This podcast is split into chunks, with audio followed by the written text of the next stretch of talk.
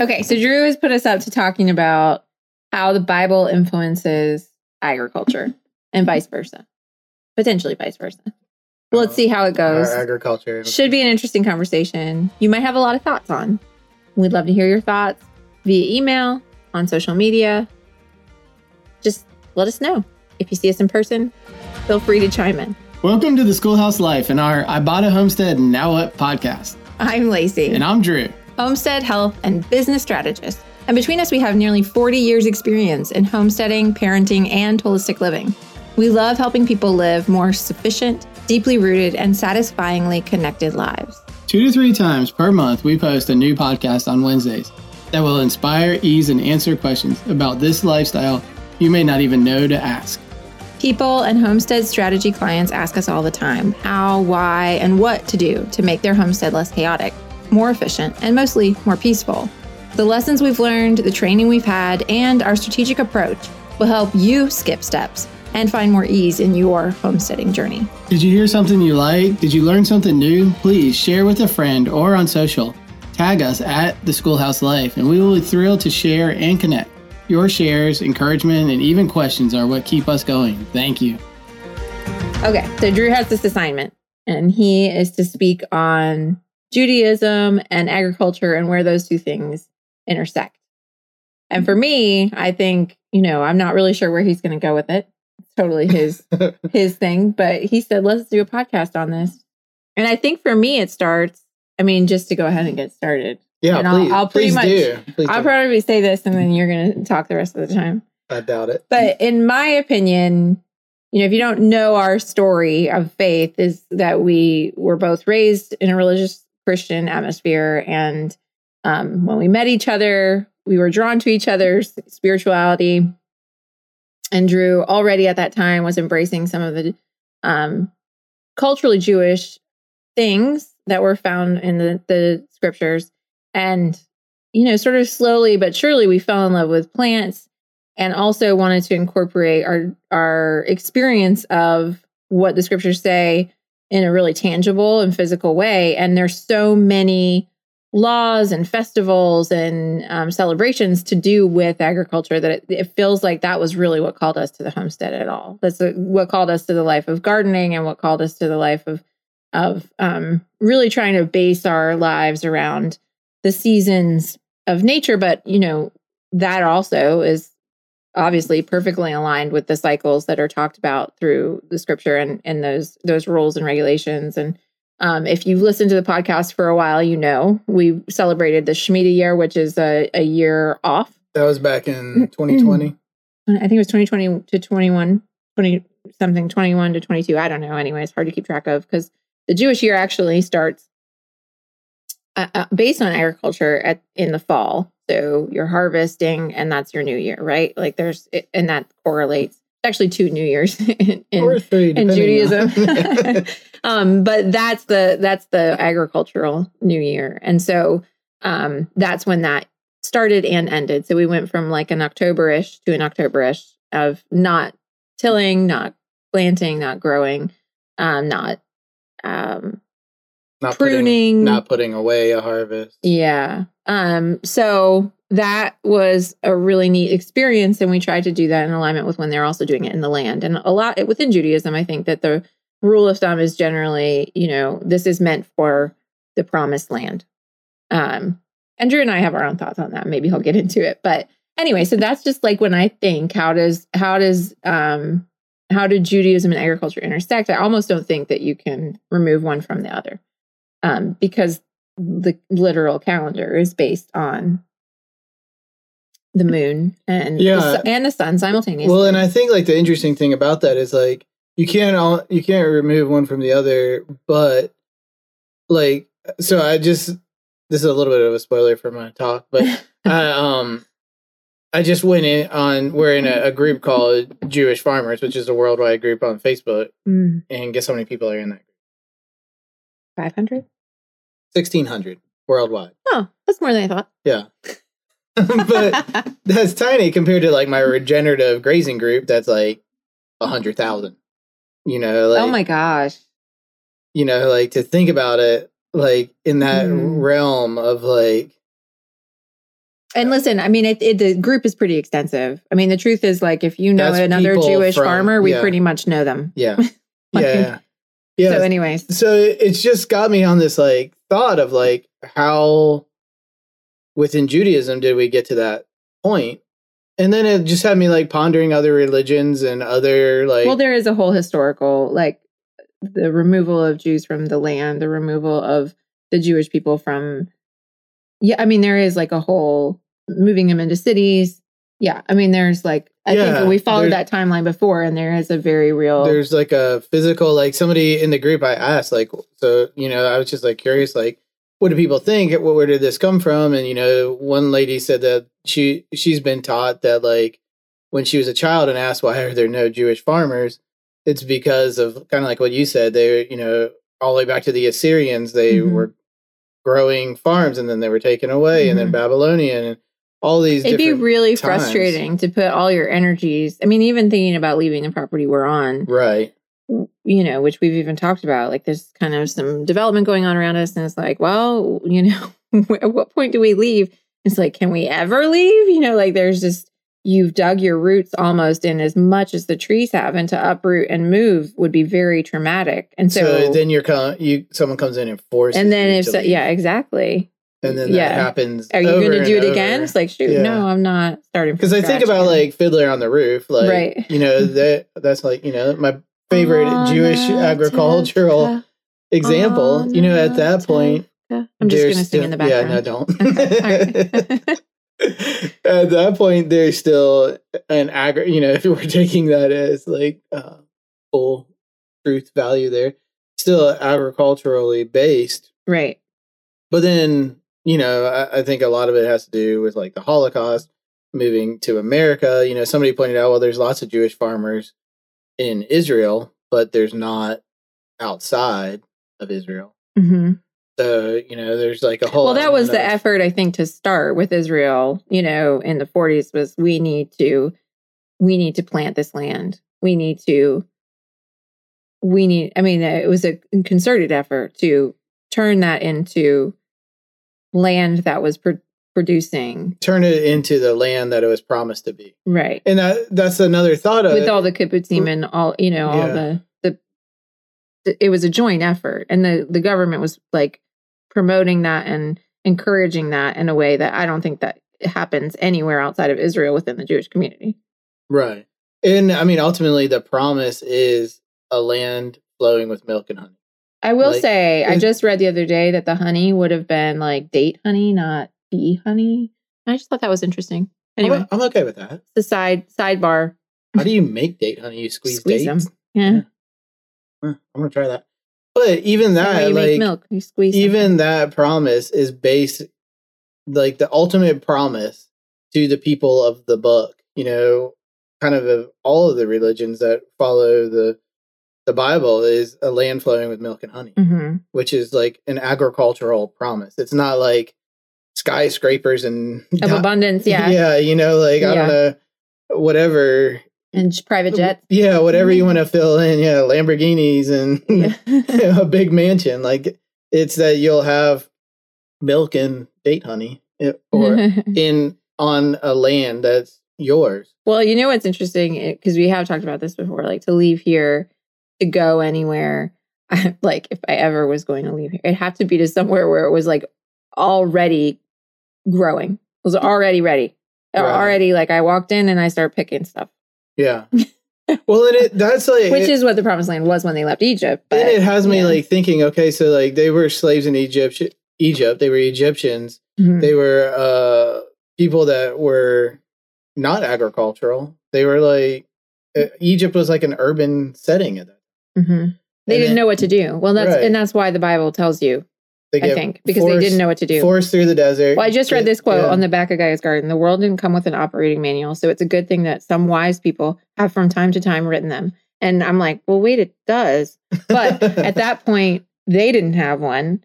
So their Gaia's Garden was God on the mountain telling Moses, this is how you do it. right, like eat these animals and don't eat these animals, or Plant here and not here. yeah. You know, build your buildings here and not here. But Yeah. what's interesting to me is like every and like you said, what attracts me to like every aspect of it is it's like plant barley and in the spring you'll harvest it but when you harvest it then it'll be passover and you'll have a celebration Mhm. or plant uh, wheat and when you harvest it then you'll have a celebration like Well, thinking- even within the context of Yeah. like the sacrificial system, which you know we obviously are not able to to do, or you know, is that even an option? No, but but within the context of that, like for there to be a rule that says, you know, every week you sacrifice this this lamb and this bird and this grain means you have all of that. And it's like a promise within this like requirement, which I think I've never really thought of that before, but it's like if you don't have a lamb, you can't sacrifice it. But if he's asking for something, he's also assuring at the same time you'll have it, which I think is a really Well, and there's like there's like uh contingencies. Like if you don't have a lamb, you can bring a bird. If you don't have a bird, bring oil or grain. You know, like it it does like kind of dial it back based on your budget, essentially.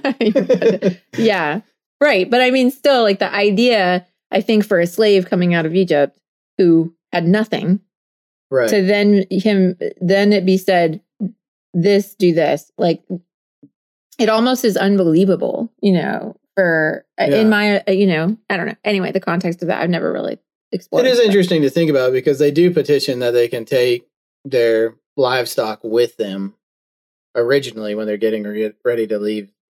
Egypt. So they they had Well. I think by definition, slavery, I think even, you know, even in today's world, modern society, we were talking about this with the kids, is what does slavery mean? And I think we have this really, uh, we have this really specific vision because, you know, we, we have in our American history, in, you know, the African American enslavement period, which was also like a 400 year period. What did that look like? And I think in our minds, we really have that image as our what does slavery look like? yeah. but i think the question is in what way are we slaves now and and compared to to that obviously it's much much different in comparison with what was happening in egypt. And i think honestly we're very similar in a lot of ways to what was happening in egypt because the people didn't necessarily even want to go. There were a lot of people who opted out.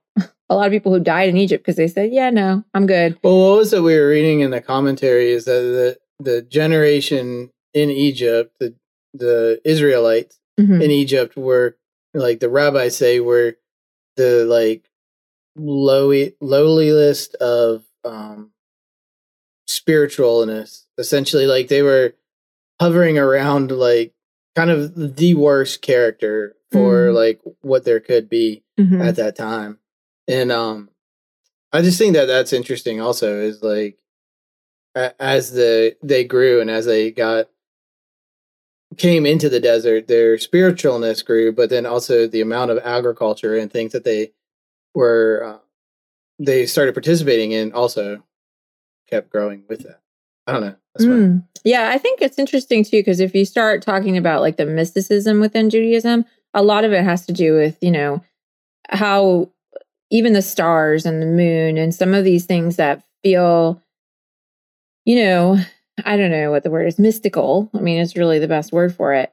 Um, you start taking those in, into consideration. And when you think about gardening, you know, a lot of people, folks take into account the moon cycles, and some take in astrology, and some take in both. And I think that Shout out to Terry. That's right, Terry. We're listening. We do. We try.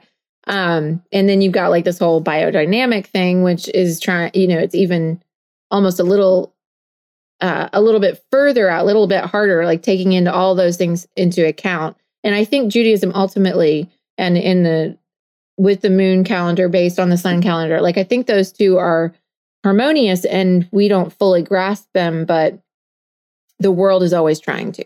And within agriculture especially because you can see that influence almost really directly um, but it can be difficult for us to put it into words in a in a physical tangible way uh, what all that means. And i think that the scripture tries and when you're in tune with your religious side you realize there's more that you don't necessarily understand but that doesn't make it untrue um, in gardening and you know just your spiritual side and all of that so I don't know. It's just like this added layer of, okay, well, the Bible does say some about that, and maybe we don't understand the full depth of it, but it is in there. And um, when you start gardening, you start to realize how there's so much more at play than just a seed in the dirt, and and that it's somewhat out of your control, and all you can do is your best to try to experience that and and ha- be a participant in all of that. Yeah, because like I was also thinking about like you know it's like um excuse me there's like a I, I don't know if you would call it a commandment but a verse that says like when you plant your grapevines you know Mhm. you'll wait to to um harvest from them Mhm.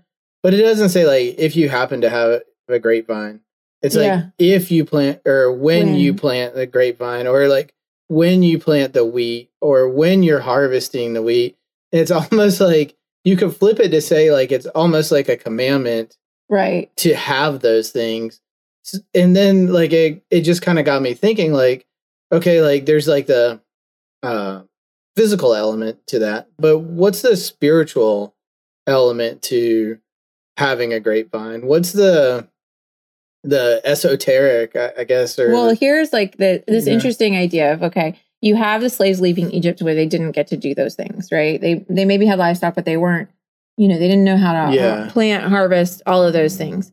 And so, in order to go into the promised land, I mean, they had manna coming from the heaven, so they were fed. But there's a difference between manna just coming down and you participating in the process of planting this grape and watching what happens. And isn't there like a spiritual element? And it, it's almost like a uh, the fullness of not being a slave anymore is being a participant in that and those things and having responsibility in that process. And is that also like I see now when we were talking about Egyptian slavery versus um you know modern society enslavement I think there's a very similar correlation there of like people now are so separate from the process of of participating in the earth's natural processes in the in the these very simple but so complex things and we have drawn ourselves out of it in order to have a simpler life where you know we're more comfortable and but in doing that in releasing those things and not participating in those things are we then not enslaved in a way that we don't have the fullness of life experience in much the same way the Israelites were experiencing at the time of slavery in Egypt. And they were, you know, comfortable in a lot of ways. So comfortable that they, you know, they didn't cry out. And then finally they did. And when they did, God heard them. You know, it's like, we're like, oh man, how did he leave them in for, for 400 years in slavery? It's like, well, they didn't cry out. And then finally they did right and and God heard them. So I don't know. It's just really interesting because I've been thinking, and I you know I see people suffering, you know, and not feeling connected, and and children especially feeling less and less like they know their place um, in society and the world, and um, and looking for that, seeking that, and you know, electronics and games and um, in virtual reality, and is that not enslavement? in a you know in well the same it's way? interesting because you said complicated and complex and like does that's kind of what has happened with our society is we've gone from a complex set of rules and participation in nature where we can't explain everything there's Mm. not like a there's not like a machine that we can take apart and say here this it- is the part that this goes is- here this- and- yeah. Mhm. nature is so complex that we have no idea. We still still they're like every day discovering new new ways that nature works and heals and Mhm. communicates and all that. But we've gone from that to a complicated world where or a simple world uh, yeah, but complicated in the way of like you know machines and you know like everything that can kind of be explained is what people tend to have tend or society has tended to go well even the whole like industrial meat complex thing that's happening right now to Right. synthesize meat you're trying Yeah. to ta- you're trying to break something something live a living something complex and turn it into complicated. and distill it down into you know 300 different random ingredients it's just you can't i mean we just Yeah. can't even know what the repercussions of trying to simplify something so complex will be. And I think we are living out what does it take to, you know, when you extract humans from living in nature, what happens? Well, you get the mess that we're dealing with in the ecosystem right now, right? I don't know. It's just, it's a, Yeah. it's, the, there's pretty deep. Yeah.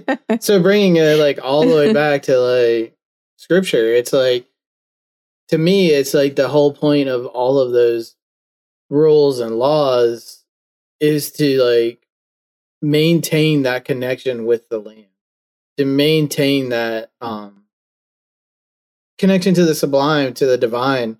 And the more that we say like that rule is for somebody else or that rule can only be done here or there Mhm. instead of like how can we participate in that in a way that um maybe makes us uncomfortable but there's something to be experienced within that Mhm. Well, in the section of the scripture we were reading this week was the final three plagues, I guess. And it talked a lot about in some of the studying that we were doing, there's a lot of talk about how, you know, why why did God have to do these terrible things? And if you've ever studied, you know that a lot of the specific plagues had to do with specific things in Egypt that they they gods that they had that they thought controlled nature. And they hadn't seen or experienced mir- miracles up until that point and they hadn't uh, even the israelites were not really aware of the power of god um, and all of a sudden they have these very real tangible experiences where god is saying i'm going to do this and then he does it and he completely controls nature like every element.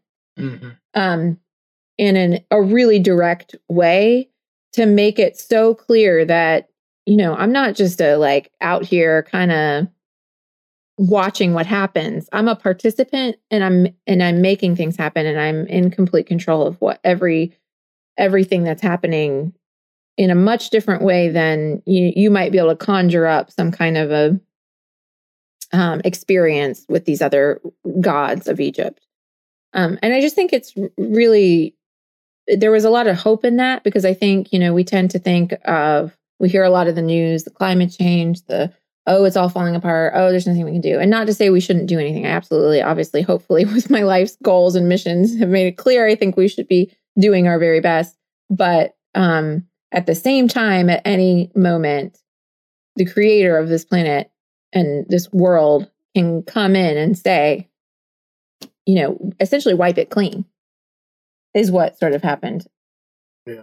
I don't know. I, there was a lot of hope for me in that because I think that we we tend to think, oh, it's completely on us. And yes, I do think that we should be learning and doing better. But I think that the Bible specifically tells us how to do those things better, and we have eliminated the need for those explanations, or at least the desire. We've we've we think we're smarter than that. I think Mhm. is what what it feels like with modern industry, um, modern industrial farming. Obviously, it's creating it's creating a like no no man's land, right a place where n- and thinking we can do better than God, we're creating a place where we can't live. yeah yeah well we've created essentially we've created our own god uh, which is technology in some ways like and. I, mm-hmm. I don't know like it, it's difficult because I, I love technology and i think there's a there's room for technology it's just we've replaced god with that especially with like who knows with the rise of ai where where we're mm-hmm. going Mhm. i mean i'll tell you i love using ai for certain things right now and i mm-hmm. think it's a great tool but It's interesting because I think Yeah. over the course of time, I thought, oh man, those Amish, they're so extreme. And I'm like, maybe maybe they had it right. maybe that maybe the amish are right maybe yeah. the Amish just had the you know the wisdom to resist. I don't know. Maybe not. Who knows? Yeah, and it's interesting because another answer within the um, Jewish farmers group of why Judaism got to where it was was because of the lack of ability of community Mm. was another reason, which I just thought was A lack of an ability of community. Can you translate? Not really. yeah. So Judaism, for people that don't know, really thrives a lot on like kind of like a circumference around a synagogue. Mhm. Um, and for people that don't know, unlike Christianity, there or other religions, there's not necessarily one on every corner. You know, it's like there's one synagogue in a city and that's it. So it's like um Ideally. ideally, hopefully. I mean, some people uh, within like some of these farming networks have said, you know, they drive like 2 hours to their synagogue. Well, we get the question a lot like, how can I be within walking distance of a synagogue Right. and also on a farm? Yeah. And it's not not really possible. But when they set up the towns in the in the promised land, the idea was you create the synagogue in the center and then literally it's like concentric concentric circles around that so that it maintains the ability to be able to like walk on a on a Sabbath day to the synagogue and and worship. So yeah, it's interesting how yeah, we're definitely not in that space right now. No, and I mean, I feel like yeah, even There were other cultures that built in circles. I remember learning yeah, it was like the In our permaculture the Mayans would do it in South would- America. Yeah, they would like it was a very scriptural way of living, actually, and it was so interesting because they would move it every. They would build a circle and they would live there, and then in the seventh year they would move the circle over, and then every four to nine years they'd come back to the place where they were, and it, you know, But within that, it was like wagon wheeled, and Yeah. they would like burn part of the forest, and they had like various secessions of burning the forest, and then the forest turning into like cropland. So they would like go around this Mm. circle so that they would have like by the end of it, they were growing in this cropland. But they kept like yeah anyway, spreading it. it just makes you wonder, like, But yeah, I mean, I think I just it had me thinking like another kind of issue with the I don't know degradation of connection between agriculture and scripture is the challenge of community because Mm.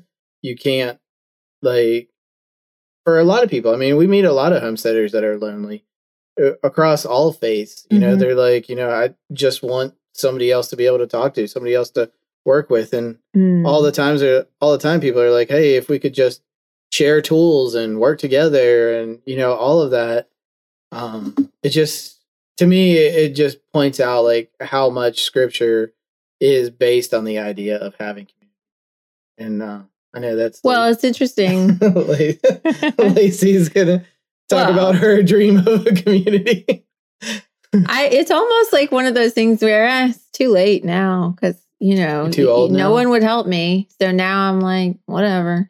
done it's too late. I'm too old. No, I- just I had a bunch of kids and made yeah. their own community Yeah. Um just for so many years I've said let's go in with people, let's move onto the same property. It doesn't have to be a lot. We can be in the same neighborhood even, you know, I and and everybody's sort of like, yeah, okay, I'm going to do my own thing. And you know, I get it. That's the society we live in. Um and now I think in recent years people have been much more like, how do we move together? How do we live together? And I'm just past the point of wanting to figure it out. Well, I was telling somebody the other day it was um when we found we found that one property and we were like, "Oh, we posted on fa- Oh. Facebook that we Yeah. had this property." And then like it went from like kind of this exciting thing to then you started getting messages from people being like, "Well, don't let that person."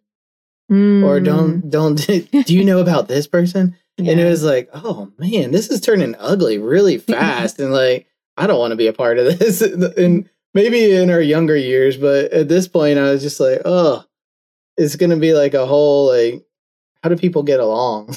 Cuz and you know, within scripture there's a lot of Within rules every about community, there's Yeah. always, you know, everybody doesn't get along all the time. Yeah. I'm kind of okay with that. I'm kind of like, yeah, you know what?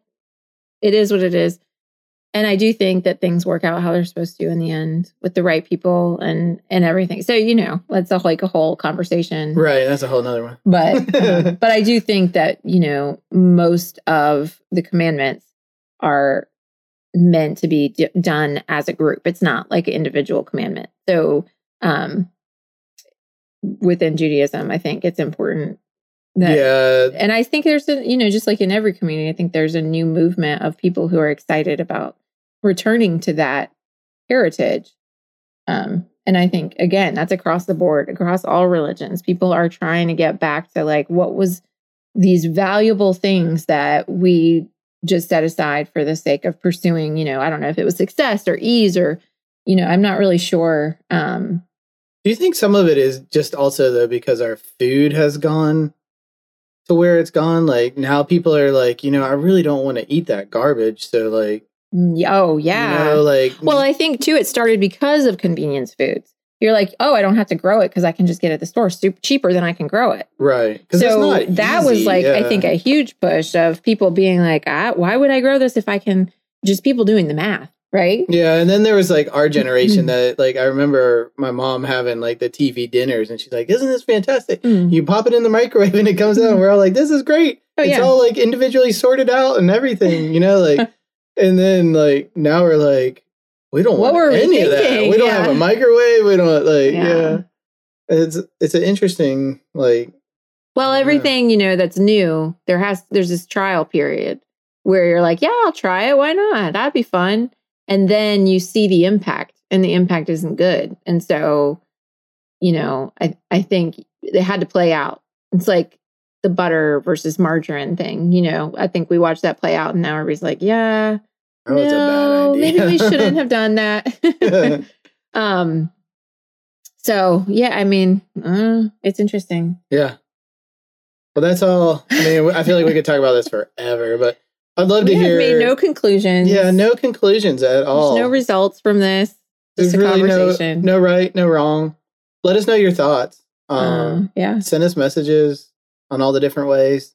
Share this with somebody who likes to contemplate Yeah. Or somebody who doesn't. I this this our oldest Naomi is going to be really mad about this podcast. Yeah. She hates this kind of conversation. She wants a solid conclusion. And if you know somebody like that, send them this so that they can have not a solid conclusion. Not a solid confu- yeah. hmm Thanks for listening.